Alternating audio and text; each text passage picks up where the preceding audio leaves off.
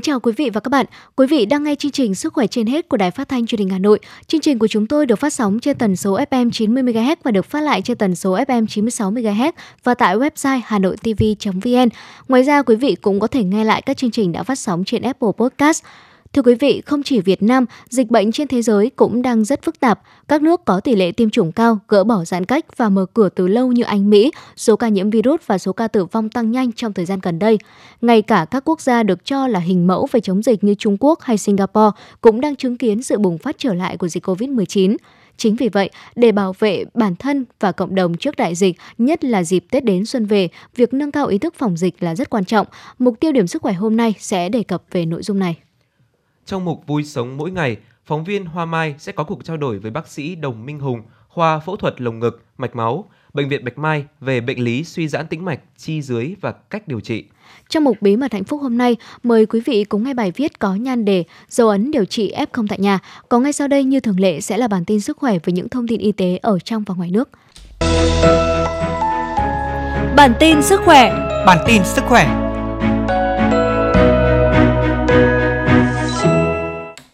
Thủ tướng Chính phủ Phạm Minh Chính đã tiếp xã giao Chủ tịch kiêm Tổng Giám đốc công ty AstraZeneca Việt Nam và các thị trường châu Á mới nổi, ông Nitin Kapoor. Tại buổi tiếp, Thủ tướng đánh giá cao vai trò và những đóng góp của tập đoàn AstraZeneca trong cuộc chiến chống Covid-19 trên phạm vi toàn cầu và về tại Việt Nam. Thủ tướng hoan nghênh công ty AstraZeneca Việt Nam đã phối hợp chặt chẽ, hiệu quả với Bộ Y tế, Bộ Ngoại giao và các cơ quan liên quan để hoàn thành trước thời hạn cam kết cung ứng đầy đủ 30 triệu liều vaccine phòng COVID-19 cho Việt Nam trong năm 2021, góp phần giúp Việt Nam triển khai thành công chiến lược vaccine, kịp thời chuyển trạng thái sang thích ứng linh hoạt, an toàn và kiểm soát hiệu quả COVID-19. Cảm ơn Thủ tướng Chính phủ đã quan tâm và dành thời gian tiếp đoàn. Ông Nitin Kapoor đánh giá cao nỗ lực quyết liệt, hiệu quả của chính phủ Việt Nam trong ngoại giao vaccine và phòng chống dịch bệnh. Ông khẳng định Việt Nam là hình mẫu điển hình trên thế giới trong kiểm soát dịch bệnh và quyết định mở cửa của chính phủ là vô cùng kịp thời, tạo cơ hội lớn để Việt Nam thúc đẩy phát triển kinh tế xã hội trong thời gian tới. Đại diện AstraZeneca Việt Nam cũng đánh giá cao những chính sách phục hồi kinh tế xã hội của chính phủ, nỗ lực cải cách và các biện pháp hỗ trợ như gói hỗ trợ gần 350.000 tỷ đồng mà Việt Nam vừa thông qua. Tập đoàn AstraZeneca hiện nay đang đẩy nhanh dự án chuyển giao công nghệ sản xuất, gia công thuộc biệt dược gốc tại Việt Nam trị giá 90 triệu đô la Mỹ và đang lựa chọn đối tác để chuyển giao công nghệ vaccine cho Việt Nam, giúp người dân Việt Nam tiếp cận tốt hơn với dược phẩm chất lượng cao được sản xuất ngay trong nước với mong muốn đóng góp hơn nữa cho công tác phòng chống dịch Covid-19, thể hiện tình cảm của tập đoàn đối với chính phủ và nhân dân Việt Nam. Ông Nitin Kapoor cho biết tập đoàn đang xem xét tiếp tục giảm giá vaccine cho Việt Nam. Thủ tướng Phạm Minh Chính cảm ơn nghĩa cử và hoan nghênh tinh thần chung tay của tập đoàn AstraZeneca cùng chính phủ và nhân dân Việt Nam vượt qua dịch bệnh. Trong bối cảnh dịch bệnh COVID-19 tiếp tục diễn biến khó lường, Thủ tướng đề nghị tập đoàn tích cực triển khai các dự án đầu tư đã cam kết tiếp tục cung cấp các loại vaccine và thuốc điều trị COVID-19 thế hệ mới cho Việt Nam để nâng cao khả năng bảo vệ trước các biến chủng mới cũng như chia sẻ kinh nghiệm quốc tế trong triển khai tiêm chủng cho trẻ em từ 5 tới 12 tuổi.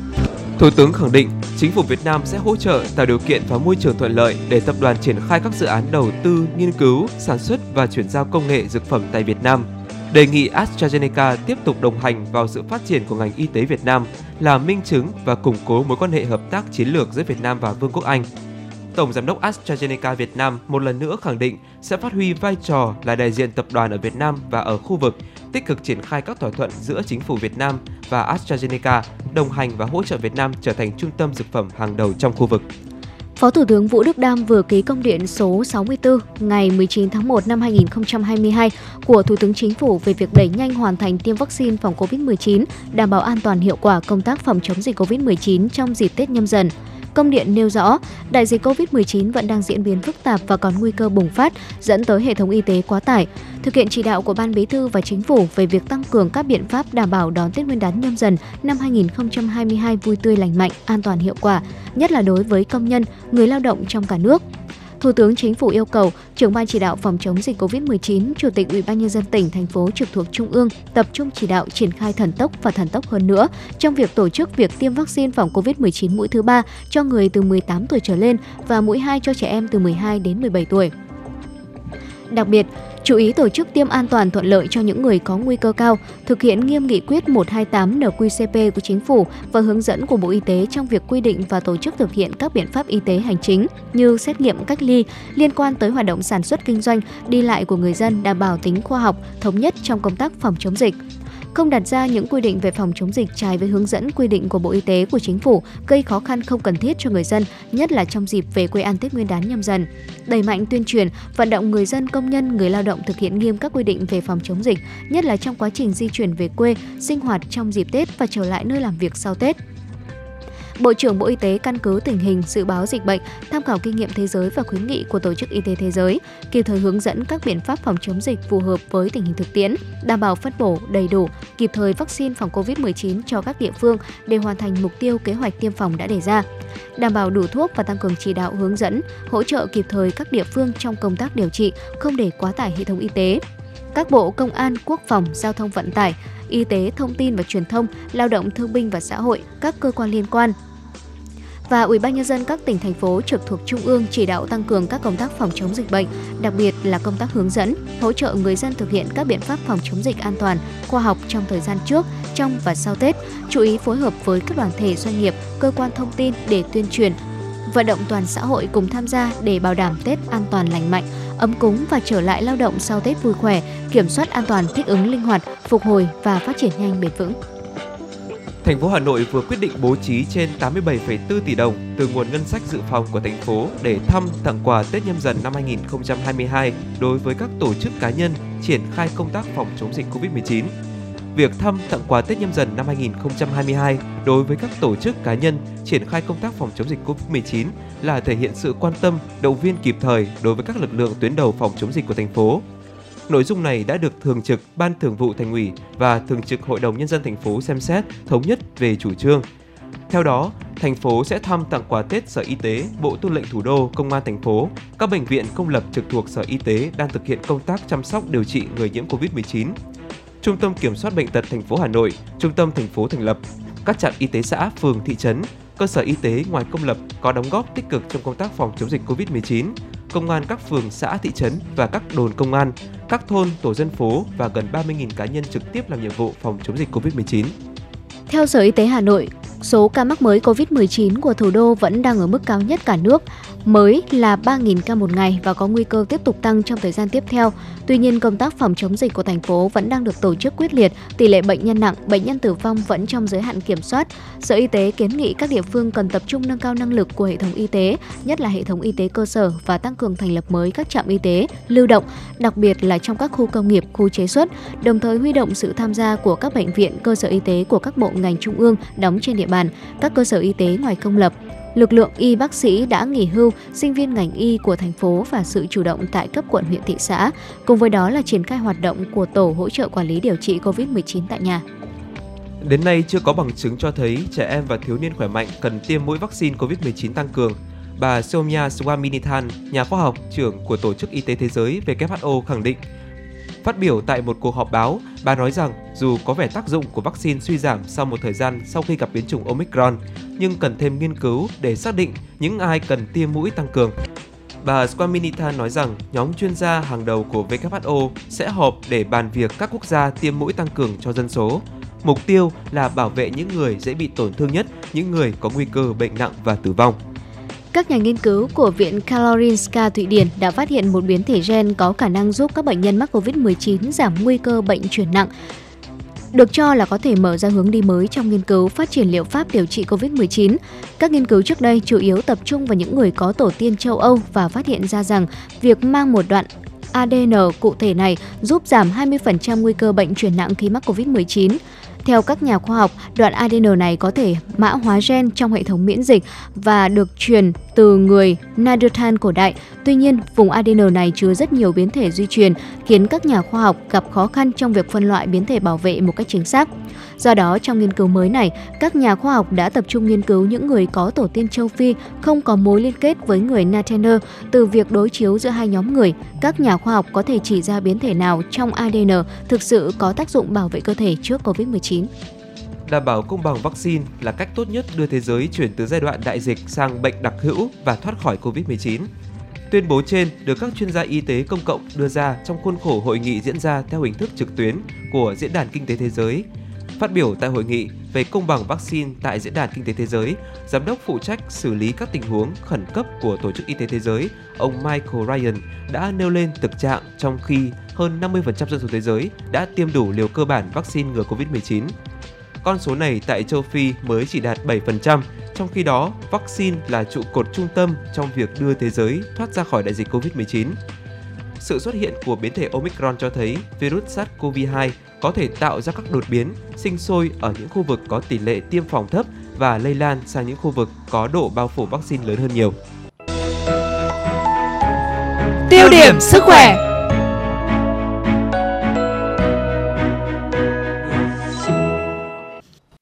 Thưa quý vị, mong muốn được đón một cái Tết đầm ấm, trọn vẹn và an toàn là điều mà tất cả mọi người cùng hướng tới. Nhưng nỗi lo bùng dịch dịp cao điểm lễ Tết sắp tới ngày một hiện hữu. Các cơ quan chức năng đang gấp rút chuẩn bị các phương án để kiểm soát dịch bệnh trước những áp lực ngày càng gia tăng. Để không bùng dịch là một bài toán không hề đơn giản và rất cần sự hợp tác chặt chẽ của mỗi người dân. Kể từ khi dịch bệnh bùng phát ở nước ta, gia đình chị Nguyễn Thị Hằng ở quận Đống Đa, Hà Nội luôn cẩn trọng phòng dịch, tuân thủ nghiêm ngặt khuyến cáo 5K của Bộ Y tế. Chứng kiến bài học đắt giá khi dịch bệnh càn quét tại thành phố Hồ Chí Minh, chị Hằng hạn chế tối đa việc đến nơi đông người khi gia đình có việc hiếu hỉ cũng chỉ làm nội bộ. Trước đây nghe Sài Gòn ngày nào cũng hàng nghìn hàng nghìn người mắc F0. Hà Nội cũng đã cảm thấy lo lắng nhưng không ngờ bây giờ gần Tết rồi Hà Nội bây giờ là bùng dịch lên dẫn đầu cả nước rồi. Tôi nghĩ cái Tết sắp tới này này cũng chỉ được gói gọn ở trong nội bộ thôi, cũng chỉ gọi là giữ cái đầm ấm, chủ yếu có lẽ sẽ là ăn Tết tinh thần là chính. Còn cái để mà đi du xuân đi gặp gỡ thì tôi nghĩ chắc chắn là là khó. Với chị Nguyễn Thanh Hà ở quận Ba Đình, một người ưa dịch chuyển, yêu du lịch, hai năm dịch bệnh COVID-19 là thời gian chị có thể ở bên gia đình nhiều hơn. Tết năm nay, chị đã chuẩn bị tâm thế một cái Tết giản đơn, tiết kiệm và không đi lễ hội. Tết thì cũng có đủ mâm ngũ quả, đôi bánh trưng, con gà và là mâm cơm nó gọn gàng để thắp hương gia tiên, không cần quá là bày vẽ. Tình hình nó còn căng như này thì xác định tinh thần là năm nay là không có đi lễ chùa đến những cái nơi công cộng tụ họp được rồi. Cho nên là Phật tại tâm, Phật cũng dạy rồi. Thứ nhất là tu tại gia, thứ nhì tu chợ, thứ ba tu chùa. Hiện nay, Hà Nội vẫn ghi nhận số ca mắc COVID-19 hàng ngày trong cộng đồng, đặc biệt thủ đô lại có mật độ dân cư cao, giao thương đi lại lớn. Ngoài ra, biến chủng Omicron đang lan truyền nhanh, diễn biến phức tạp, khó lường tại nhiều quốc gia trên thế giới, trong khu vực và đã xuất hiện tại Việt Nam.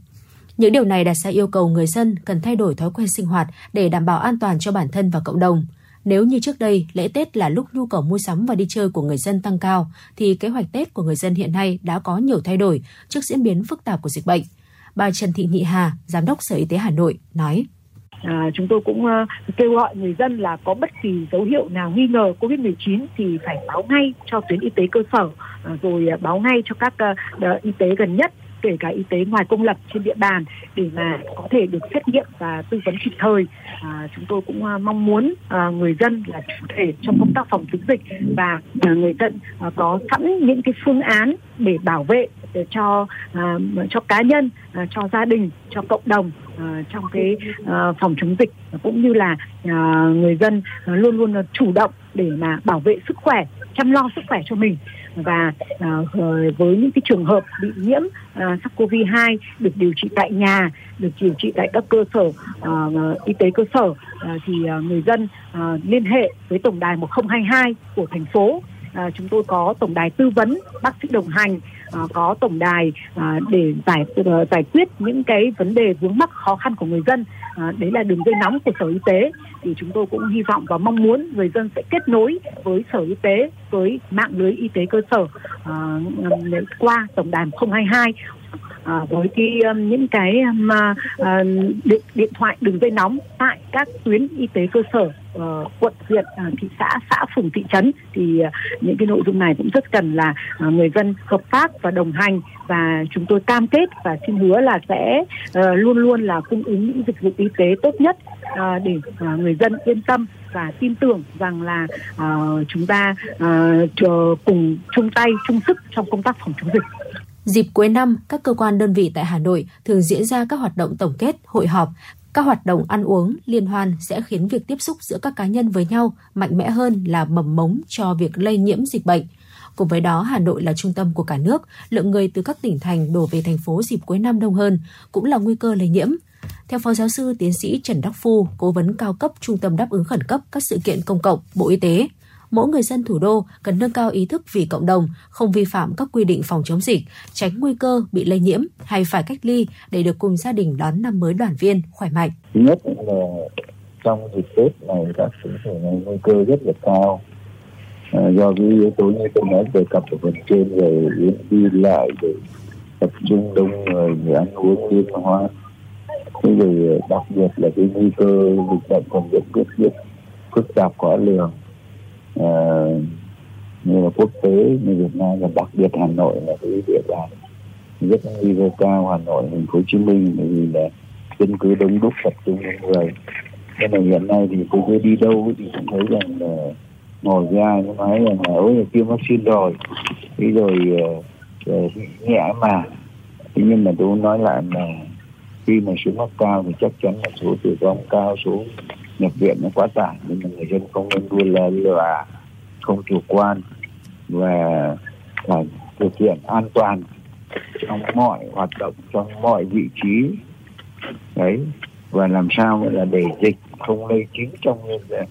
gia đình mình, thì không lây cho cộng đồng. Việc số ca lây nhiễm như ở Hà Nội hiện nay khiến rất nhiều bác sĩ, y tá phải đón giao thừa Tết nhâm dần 2022 ở trong bệnh viện để cứu chữa cho các bệnh nhân COVID-19. Chính vì vậy, công tác phòng chống dịch không thể khoán trắng cho đội ngũ y tế, nhất là khi công việc đang quá tải. Do đó đòi hỏi cấp ủy, chính quyền, người đứng đầu địa phương ở Hà Nội thể hiện rõ vai trò nhạc trưởng và tinh thần trách nhiệm với cộng đồng trong công tác phòng chống dịch bệnh, kéo giảm số ca lây nhiễm và tử vong do dịch COVID-19 gây ra mỗi người dân thủ đô cần nâng cao ý thức vì cộng đồng, không vi phạm các quy định phòng chống dịch, không bị lây nhiễm hay phải cách ly y tế do COVID-19 để được cùng gia đình đón năm mới đoàn viên, khỏe mạnh. Vì chỉ một chút chủ quan, lơ là có thể dẫn tới hậu quả đáng tiếc. Mỗi người hãy tận dụng khoảng thời gian ngày lễ Tết để quây quần đầm ấm bên gia đình nhỏ của mình. Điều giản dị đó lại mang đến một ý nghĩa lớn lúc này bởi gia đình khỏe mạnh, an vui mới là niềm hạnh phúc. Vui sống mỗi ngày.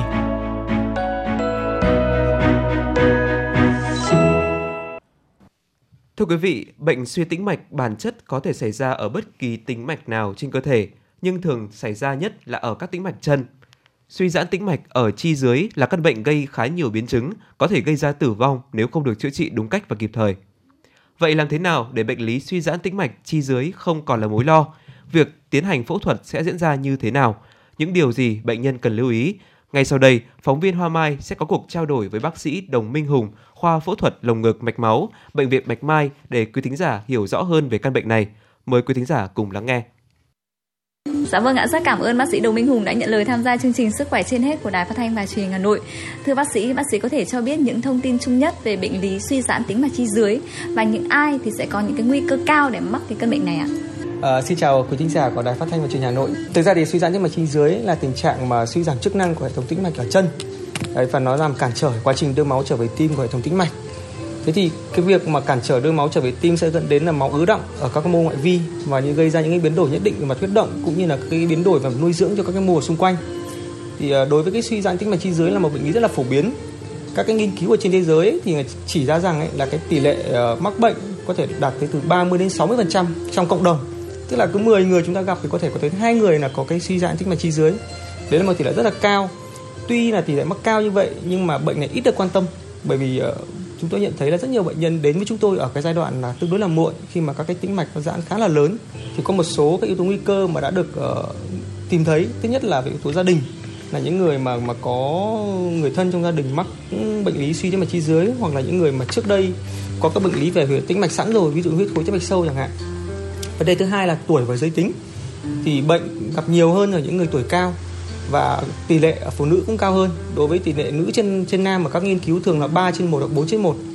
ờ, vấn đề nữa là về tới tình trạng vận động cũng như đặc biệt đặc điểm về nghề nghiệp. Thì những người mà đứng hay là ngồi nhiều hoặc những người là thường xuyên tiếp xúc những nơi có nhiệt độ cao làm việc trong cái môi trường có nhiệt độ cao thì cũng là cái yếu tố nguy cơ của tình trạng giãn tĩnh mạch chi dưới. Những người mà tình trạng thừa cân béo phì Đấy, và bệnh cũng thường xuyên gặp ở những người mà dùng cái thuốc tránh xa tránh hai đường uống kéo dài. Hoặc là những người mà mà mình có cái tiền sử sản khoa sinh nở nhiều lần thì cũng là yếu tố nguy cơ. Ngoài ra thì uh, những bệnh nhân mà xảy ra các cái chấn thương những bệnh nhân mà phải uh, phẫu thuật và nằm bất động kéo dài nó cũng dẫn đến cái tình trạng có thể có huyết khối tĩnh mạch sâu rồi sau đó thì biến đổi và thành các cái suy tĩnh mạch chi dưới. À, đây thế là một số những cái yếu tố nguy cơ và những đặc điểm của những bệnh nhân mà thường xuất hiện cái tình trạng suy tĩnh mạch chi dưới. Dạ vâng ạ. À, vậy ở độ tuổi nào thì có thể mắc cái bệnh lý giãn tĩnh mạch chi dưới và nó có phân định về cái giới tính không ạ? Cái tỷ lệ giới tính nam hay nữ thì nó sẽ có nguy cơ mắc nhiều hơn. Có, thực ra thì uh, tuổi càng cao thì cái nguy cơ mắc bệnh càng cao. Tuy nhiên thực tế chúng tôi gặp là có những bệnh nhân rất là trẻ tuổi đã có cái tình trạng suy tĩnh mạch chi dưới rất là nặng và thường những người này những người mà làm công việc mà người ta đứng rất là nhiều và, và gần như không thay đổi tư thế trong quá trình làm việc như những người đứng bán hàng chẳng hạn đấy thì họ đứng rất là nhiều năm rồi và sau một cái thời gian thì họ xuất hiện cái giãn tĩnh mạch chi dưới. Và mặc dù tuổi thì trẻ nhưng đã có cái suy giãn tĩnh, suy giãn tĩnh mạch chi dưới khá là nhiều. Hoặc là vấn đề là cái giới tính thì đã được chứng minh rất là rõ là phụ nữ thì bao giờ là yếu tố nguy cơ của cái bệnh này hơn. Bởi vì phụ nữ thì thường liên quan nhiều đến quá trình ờ, sinh nở, mang thai. Thì trong quá trình mình mang thai thì cái tử cung nó đè vào cái tĩnh mạch sâu và nó làm cản trở cái dòng máu. Chính vì thế làm cho cái tĩnh mạch của mình nó giãn ra. Và dân gian người ta hay gọi nó là mình xuống máu ở chân đấy mà tình trạng chân nó bị phù ra thì đấy cũng là phụ nữ cũng là một cái yếu tố nguy cơ trong cái mắc bệnh này. Dạ vâng à, thực tế thì có những cái người rất là chủ quan khi có những cái dấu hiệu về căn bệnh này như bác sĩ vừa chia sẻ thì họ nghĩ là nó cũng đơn giản thôi. Dần dần thì nó sẽ qua thôi. Họ sẽ không có cái ý nghĩ là sẽ đi khám hay là điều trị để có thể khắc phục được cái tình trạng bệnh lý. Và chỉ đến khi mà bệnh lý đã quá nặng. Vậy bác sĩ có thể cho biết là um, khi nào thì cái bệnh nhân suy giãn tĩnh mạch chi dưới sẽ cần phải phẫu thuật? Và ca mổ thì sẽ được diễn ra như thế nào ạ? tất cả những bệnh nhân mà suy giãn tĩnh mạch chi dưới, khi mà mình thấy trên lâm sàng là bắt đầu thấy có các biểu hiện là các cái tĩnh mạch ở chân nó giãn ra, nó nổi lên. Ờ, mình nhìn thấy được thì ờ, ở giai đoạn này là mình sẽ đặt ra vấn đề là phải phải điều trị. Thế thì điều trị ờ, đối với giãn tĩnh mạch chi dưới người ta có thể có hai phương pháp. Chính bây giờ là can thiệp nội mạch hoặc là phẫu thuật. Thế thì những trường hợp mà giãn tĩnh mạch ở mức độ vừa phải thôi, kích thước nó chưa quá lớn và nó không có quá ngoằn nghèo, cũng không có quá nhiều nhánh bên, thì sẽ thuận lợi hơn trong quá trình can thiệp tuy nhiên những trường hợp mà giãn lớn nó tính mạch giãn rất là ngoằn ngoèo thì mình không thể luồn được các cái dụng cụ can thiệp nội mạch. Và những trường hợp này thì thường cái giải pháp đưa ra sẽ là phẫu thuật. Giữa phẫu thuật và can thiệp nó cũng có một số cái điểm mà mình cũng phải uh, khác biệt mà mình cũng sẽ chia sẻ luôn. Thực chất bản chất can thiệp nội mạch là mình không lấy bỏ cái tĩnh mạch giãn mà mình làm tắc cái tĩnh mạch đấy. Có thể là bằng đốt sóng cao tần hoặc là đốt laser. Còn đối phẫu thuật thì bản chất là mình sẽ loại bỏ hoàn toàn các cái tĩnh mạch giãn đi. Đó, thì uh, ngoài ra thì cái vấn đề chi phí trong cái quá trình điều trị cũng có sự khác biệt khi mà can thiệp nội mạch thì thường là cái chi phí nó cao hơn khá nhiều so với phẫu thuật. Thì đối với phẫu thuật mà quý thính giả quan tâm ấy thì cái quá trình phẫu thuật nó sẽ diễn ra như thế này. Uh, bản thân phẫu thuật uh, lấy bỏ tĩnh mạch chi dưới thì được tiến hành dưới gây mê à, gây tê vùng. Tức là bệnh nhân trong quá trình phẫu thuật hoàn toàn tỉnh táo vẫn có thể giao tiếp với bác sĩ uh, chỉ là bệnh nhân không có cảm giác đau. Đấy và mặc dù là cái cái cái tĩnh mạch chi dưới của mình nó kéo rất là dài từ từ, từ gót chân đến tận uh, vùng bẹn tuy nhiên thực tế thì mình không bao giờ mình phải làm một cái đường mổ dài như vậy để loại bỏ hoàn toàn tĩnh mạch cả. Đấy, mà mình chỉ có hai cái đường rạch nhỏ, khoảng tầm 2 cm một đường rạch ở mắt cá chân và một đường rạch ở vùng bẹn sau đó thì mình sẽ luồn dụng cụ ở dưới da để mình loại bỏ tĩnh mạch đi. Thế thì cái hai cái đường sẹo nhỏ thôi, nó vẫn đảm bảo được cái tính thẩm mỹ trong quá trình phẫu thuật à, mà mình vẫn có thể đảm bảo được cái yêu cầu là mình loại bỏ tĩnh mạch nhưng vẫn duy trì được cái tính thẩm mỹ của phẫu thuật mà không phải rạch một cái đường dài từ từ mắt cá chân đến vùng bẹn thì rất là là xấu dạ vâng. vâng.